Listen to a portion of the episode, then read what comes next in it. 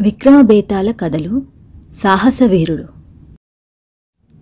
పట్టువదలని విక్రమార్కుడు చెట్టు వద్దకు తిరిగి వెళ్ళి చెట్టు పైనుంచి శవాన్ని దించి భుజాన వేసుకుని ఎప్పటిలాగే మౌనంగా శ్మశానం కేసి నడవసాగాడు. అప్పుడు శవంలోని బేతాళుడు రాజా భీతిగొలిపే ఈ శ్మశానంలో అర్ధరాత్రి వేళ నిన్ను అసాధ్యమైన కార్యాన్ని సాధించేందుకు ప్రేరేపించినవాడు నీకన్నా బలవంతుడు తెలివిగలవాడు అని నా నమ్మకం. లోకంలో కొందరు మనుషులకు అన్ని విధాలా తమకన్నా తక్కువ స్థానంలో ఉన్నవాణ్ణి ముఖస్థితితో మైమరపించి చాటుగా నవ్వుకోవడం ఒక రకమైన తృప్తి. ఇది మనుషులే కాదు దేవతలు రాక్షసులు కూడా చేసే పని. ఇందుకు ఉదాహరణగా నీకు ఒక రాక్షసుడి కథ చెబుతాను. శ్రమ తెలియకుండా విను అంటూ ఇలా చెప్పసాగాడు. ఒకానొకప్పుడు చతురసేనుడనే మహారాజు ప్రపంచంలోని దేశాలన్నిటినీ జయించి చక్రవర్తి అనిపించుకున్నాడు. తాను జయించిన రాజ్యాలన్నింటిలోనూ సమర్థులైన పాలకులను నియమించి ప్రజారంజకుడన్న కీర్తి గడించాడు. ఆయన కారణంగా ప్రపంచంలో ఎక్కడా యుద్ధ భయమన్నది లేకుండా శాంతి నెలకొన్నది. చతురసేనుడు రాజధాని రంగపట్టణం. యుద్ధ భయం లేకపోవడం వల్ల దేశంలోని యువకులందరూ లలిత కళలు వ్యాపారం లాంటి వృత్తులకేసి ఆకర్షితులవుతున్నారని చతురసేనుడికి తెలియవచ్చింది. వాళ్ళు యుద్ధ విద్యలను పూర్తిగా నిరాదరించడం క్షేమం కాదని ఆయనకు తోచింది. అందువల్ల ఆయన ఒక సంవత్సరం రంగపట్టణంలో శస్త్రాస్త్ర విద్యల పోటీ ఏర్పాటు చేశాడు. వాటిలో పాల్గొనడానికి ప్రపంచం నలుమూలల నుంచి పలువురు యువకులు వచ్చారు. వాళ్ళ కోసం పట్టణ పరిసరాలలో శిబిరాలు నిర్మించబడినవి. పోటీలు ప్రారంభం కావడానికి ఒక రెండు రోజుల వ్యవధి ఉన్నదనగా రంగపట్టణంలో తాడి చెట్టు ప్రమాణం గల రాక్షసుడొకడు ప్రవేశించాడు. వాడు నగర మధ్యంలో నిలబడి పెద్దగా బొబ్బలు పెట్టి రాజుని పిలిచాడు. మహాసాహసి అయిన చతురసేనుడు కూడా ఆ భీకరాకారుణ్ణి చూసి వణికిపోయాడు. రాజా నేను తలుచుకుంటే నా కాలి తాకిడికే ఈ పట్టణం క్షణాల్లో నేలమట్టమైపోతుంది. కానీ నేనలా చేయదలుచుకోలేదు. రోజు ఇదే సమయానికి వస్తాను. బలిష్ఠులు ఆరోగ్యవంతులు అయిన ఇద్దరు మనుషుల్ని నాకప్పజెప్పు. వాళ్ళతో నా ఆకలి తీర్చుకుని తృప్తిపడుతాను అన్నాడు రాక్షసుడు. వేరే దారి లేక చతురసేనుడందుకు వెంటనే అంగీకరించాడు. ఆ రోజుకు రాక్షసుడు ఇద్దరు మహాకాయుల్ని తీసుకుని పట్టణంలోంచి వెళ్ళిపోయాడు. రాక్షసుడు వెళ్ళిపోగానే చతురసేనుడు తన మంత్రులకు కబురు పంపాడు. అందరూ కలిసి ఏమి చేయడం బావుంటుందా అని చర్చించారు. చివరకు ఒక నిర్ణయానికొచ్చి దాని ప్రకారం దేశమంతటా చాటింపు వేయించారు.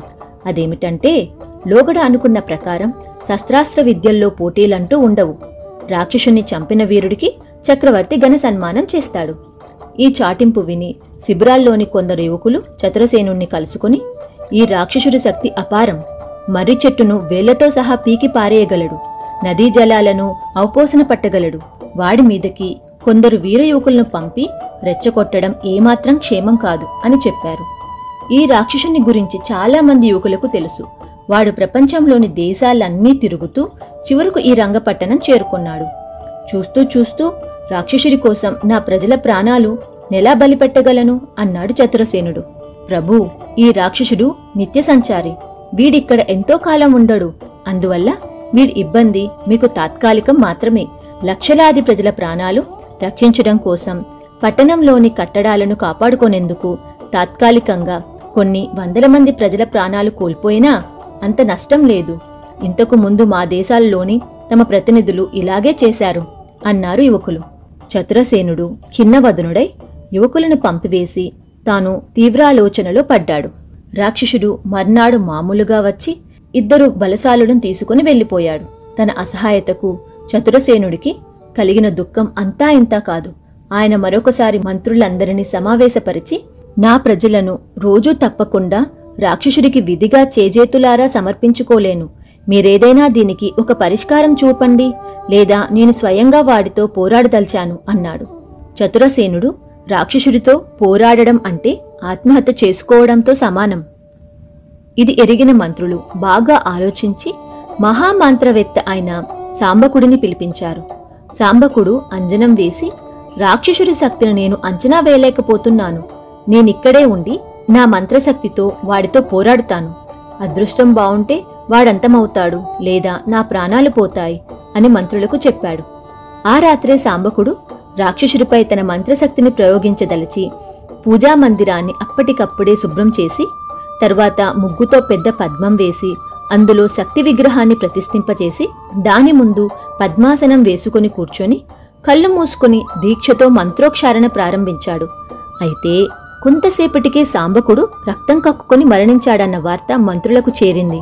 మర్నాడు రాక్షసుడు వచ్చి యథాప్రకారం మరొక ఇద్దరు బలశాలను తీసుకుని వెళ్ళిపోయాడు. చతురసేనుడికి మతిపోయినట్టయింది. మంత్రులందరూ మళ్ళీ చర్చలు జరిపారు. ఈసారి వాళ్ళు అపరధన్వంతరి అని పేరుగాంచిన రాజవైద్యుణ్ణి పిలిపించారు. మీకు ప్రాణాలు నిలబెట్టగల మందులే కాక ప్రాణాలు తీయగల విషాల గురించి తెలిసి ఉండాలి. విషప్రయోగంతో రాక్షసుడి ప్రాణం తీయడం సాధ్యపడదా అని అడిగారు. ఎంత బలశాలినైనా క్షణాల మీద యమలోకం పంపగల కాలకూట విషం గురించి నాకు తెలుసు అన్నాడు రాజవైద్యుడు. ఆ విషానికి రాక్షసుడు మరణిస్తాడా అని అడిగారు మంత్రులు. రాజవైద్యుడు నవ్వి ఆ విషయానికి మరణించని వాణ్ణి మరే విషయము చంపలేదు అన్నాడు. ఆ రాత్రికి రాత్రి రాజవైద్యుడు కాలకూట విషం తయారు చేసి మంత్రులకు ఇచ్చాడు. వాళ్ళు దాన్ని మర్నాడు రాక్షసుడికి ఆహారం కావలసిన బలశాలులకు ఇచ్చి దీన్ని మీరు గుప్పెట్లో ఉంచుకోండి. మీతో పాటు రాక్షసుడు శరీరంలోకి ఈ విషయం ప్రవేశించాలి. మీరు మరణించిన రాక్షసుడి ప్రాణాలు తీసిన ఘనత మీకు దక్కుతుంది. సూర్యచంద్రులు ఉన్నంత వరకు ప్రజలు మిమ్మల్ని గుర్తుంచుకుంటారు అని చెప్పారు. మామూలు ప్రకారం మరుసటి రోజు రాక్షసుడు వచ్చి బలశాలుల ఇద్దర్నీ వెంటబెట్టుకుపోయాడు. వాళ్ళతో పాటు వాడు విషాన్ని కూడా తిన్నాడు. అయితే విషం వాడికి ఎలాంటి హాని కలిగించలేదు. వాడి జీర్ణశక్తి చాలా గొప్పదై ఉండాలి. ఆ మర్నాడు కూడా వాడు మరిద్దరు బలసాలను తీసుకుపోయాడు. చతురసేనుడు తమ మంత్రులను ముఖ్య బంధువులను రాణిని ఒకచోట సమావేశపరిచి ప్రపంచంలోని అన్ని దేశాలను జయించి నేను చక్రవర్తినయ్యాను. ఇంతకాలం ఎవరి ముందు తలవంచేరగను ఇన్నాళ్ళకొక రాక్షసుడు నన్నసహాయం చేసి నా ప్రజలను చంపి తింటున్నాడు. వాడలా యథేచ్ఛగా సంచరిస్తుండగా ఈ సింహాసనంపై కూర్చునే అర్హత నాకు లేదు. రేపు వాడు అంతు తేలుస్తాను లేదా నేనే అంతమైపోతాను అని చెప్పాడు. ఇది కోరి మరణం తెచ్చుకోవడం అని అందరూ చతురసేనుడికి చెప్పి చూశారు. అయినా ప్రయోజనం లేకపోయింది. రాక్షసుని చంపితేనే నేను చక్రవర్తిని అనిపించుకునేందుకు అర్హుణ్ణి. అలా కాక రాక్షసుడు నన్ను చంపితే నా ప్రజల దౌర్భాగ్యాన్ని కల్లారా చూసే బాధ నాకు తప్పుతుంది అన్నాడు చతురసేనుడు. రాక్షసుడు మర్నాడు రాగానే చతురసేనుడు వాడికి ఎదురుగా వెళ్ళి ఓరి నేనీ భూమండలాన్నంతా జయించి చక్రవర్తిని అనిపించుకున్న చతురసేనుణ్ణి. ఈనాడు నువ్వు నన్నే శాసిస్తున్నావు. ఇప్పుడు నీతో తలపడదలుచుకున్నాను. నేను జయిస్తే నా ప్రజలకు నీ పీడ విరుగడవుతుంది. నీవు గెలిస్తే ఈ రాజ్యం నీకు హక్కుభుక్తమవుతుంది అంటూ కత్తి దూశాడు. రాక్షసుడు చతురసేనుణ్ణి పిల్లి కూనను ఎత్తినట్లు రెండు వేళ్ళతో ఎత్తి అరచేతిలో పెట్టుకుని నువ్వు నన్ను గెలవగలననే అనుకుంటున్నావా? అని పరిహాసంగా అడిగాడు. పోరాటం వీరలక్షణం జయాపజయాలు దైవాధీనాలు అంటూ చతురసేనుడు రాక్షసుడి అరచేతి మీద కత్తితో గట్టిగా పొడిచాడు. ఆ దెబ్బకు రాక్షసుడికి ముళ్ళు గుచ్చుకున్నట్లుగా చిన్న ఘాటుపడి రక్తం రాసాగింది.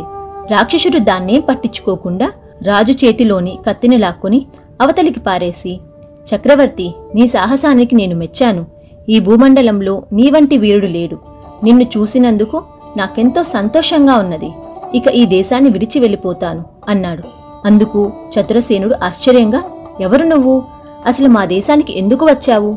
ఇప్పుడెందుకు హఠాత్తుగా వెళ్ళిపోతున్నావు? అని అడిగాడు. దానికి రాక్షసుడు నాది పాతాళలోకం అక్కడ నేను అన్ని విద్యలలోనూ ఆరితేరాను. మా లోకంలో నన్నోడించగలవారే లేకపోయారు. పాతాళరాజు కూడా నా పరాక్రమాన్ని మెచ్చుకొని పాతాళలోకానికి నన్ను సైన్యాధిపతిని చేస్తానన్నాడు. నన్ను మించిన వీరుడితో తలపడే వరకు నేనెక్కడా స్థిరంగా ఉండలేనని రాజుకు చెప్పుకున్నాను. అప్పుడు ఆయన నాతో భూలోక సంచారం చేస్తే నా కోరిక తీరుతుందన్నాడు. నేను భూలోకానికి బయలుదేరి వచ్చాను. ఇక్కడ ఎన్ని నగరాలు తిరిగినా నన్నెదిరించే వీరుడే కనిపించలేదు. ఇన్నాళ్ళకు నన్ను మించిన వీరుడివి నువ్వు కంటబడ్డావు నా కోరిక తీరింది. నేనిక పాతాల లోకానికి వెళ్ళిపోతాను అని చెప్పి చకచక అక్కడి నుంచి వెళ్ళిపోయాడు. బేతాళుడు ఈ కథ చెప్పి రాజా కత్తి దూసి తన మీదకు వచ్చిన చతురసేనుణ్ణి రాక్షసుడు సునాయాసంగా ఎత్తి తన అరచేతిలో పెట్టుకున్నాడు. చతురసేనుడి కత్తివేటువాడికి ముళ్ళుగుచ్చుకున్న పాటి బాధ కూడా కలిగించలేదు. అలాంటిది చతురసేనుణ్ణి వాడు తనను మించిన వీరుడంటూ పొగడడం ముఖసుక్తితో పాటు అవహేళన కూడా కదా? ఇందుకు సమాధానం తెలిసి కూడా చెప్పకపోయావో నీ తల పగిలిపోతుంది అన్నాడు. దానికి విక్రమార్కుడు రాక్షసుడికి పాతాళరాజు సైన్యాధిపతి పదవి ఇస్తానన్నాడు. దీనిని బట్టి తెలుస్తున్నదేమంటే రాజు రాక్షసుడి కన్నా బలవంతుడు వీరుడు అని. అలా కానప్పుడు వాడు రాజును ఓడించి తానే పాతాల లోకానికి రాజయ్యేవాడు. అంటే తనకన్నా వీరుడైన వాణ్ణి ఎదిరించే సాహసం రాక్షసుడికి లేదన్నమాట. ఇక చతురసేనుడు అలా కాదు. రాక్షసుడు అన్ని విధాలా తనకన్నా బలవంతుడని తెలిసి అతడిని ఎదిరించాడు. అది నిజమైన వీరుడి లక్షణం. శక్తికి తగినట్లు పోరాడగలవాడు సామాన్య వీరుడు.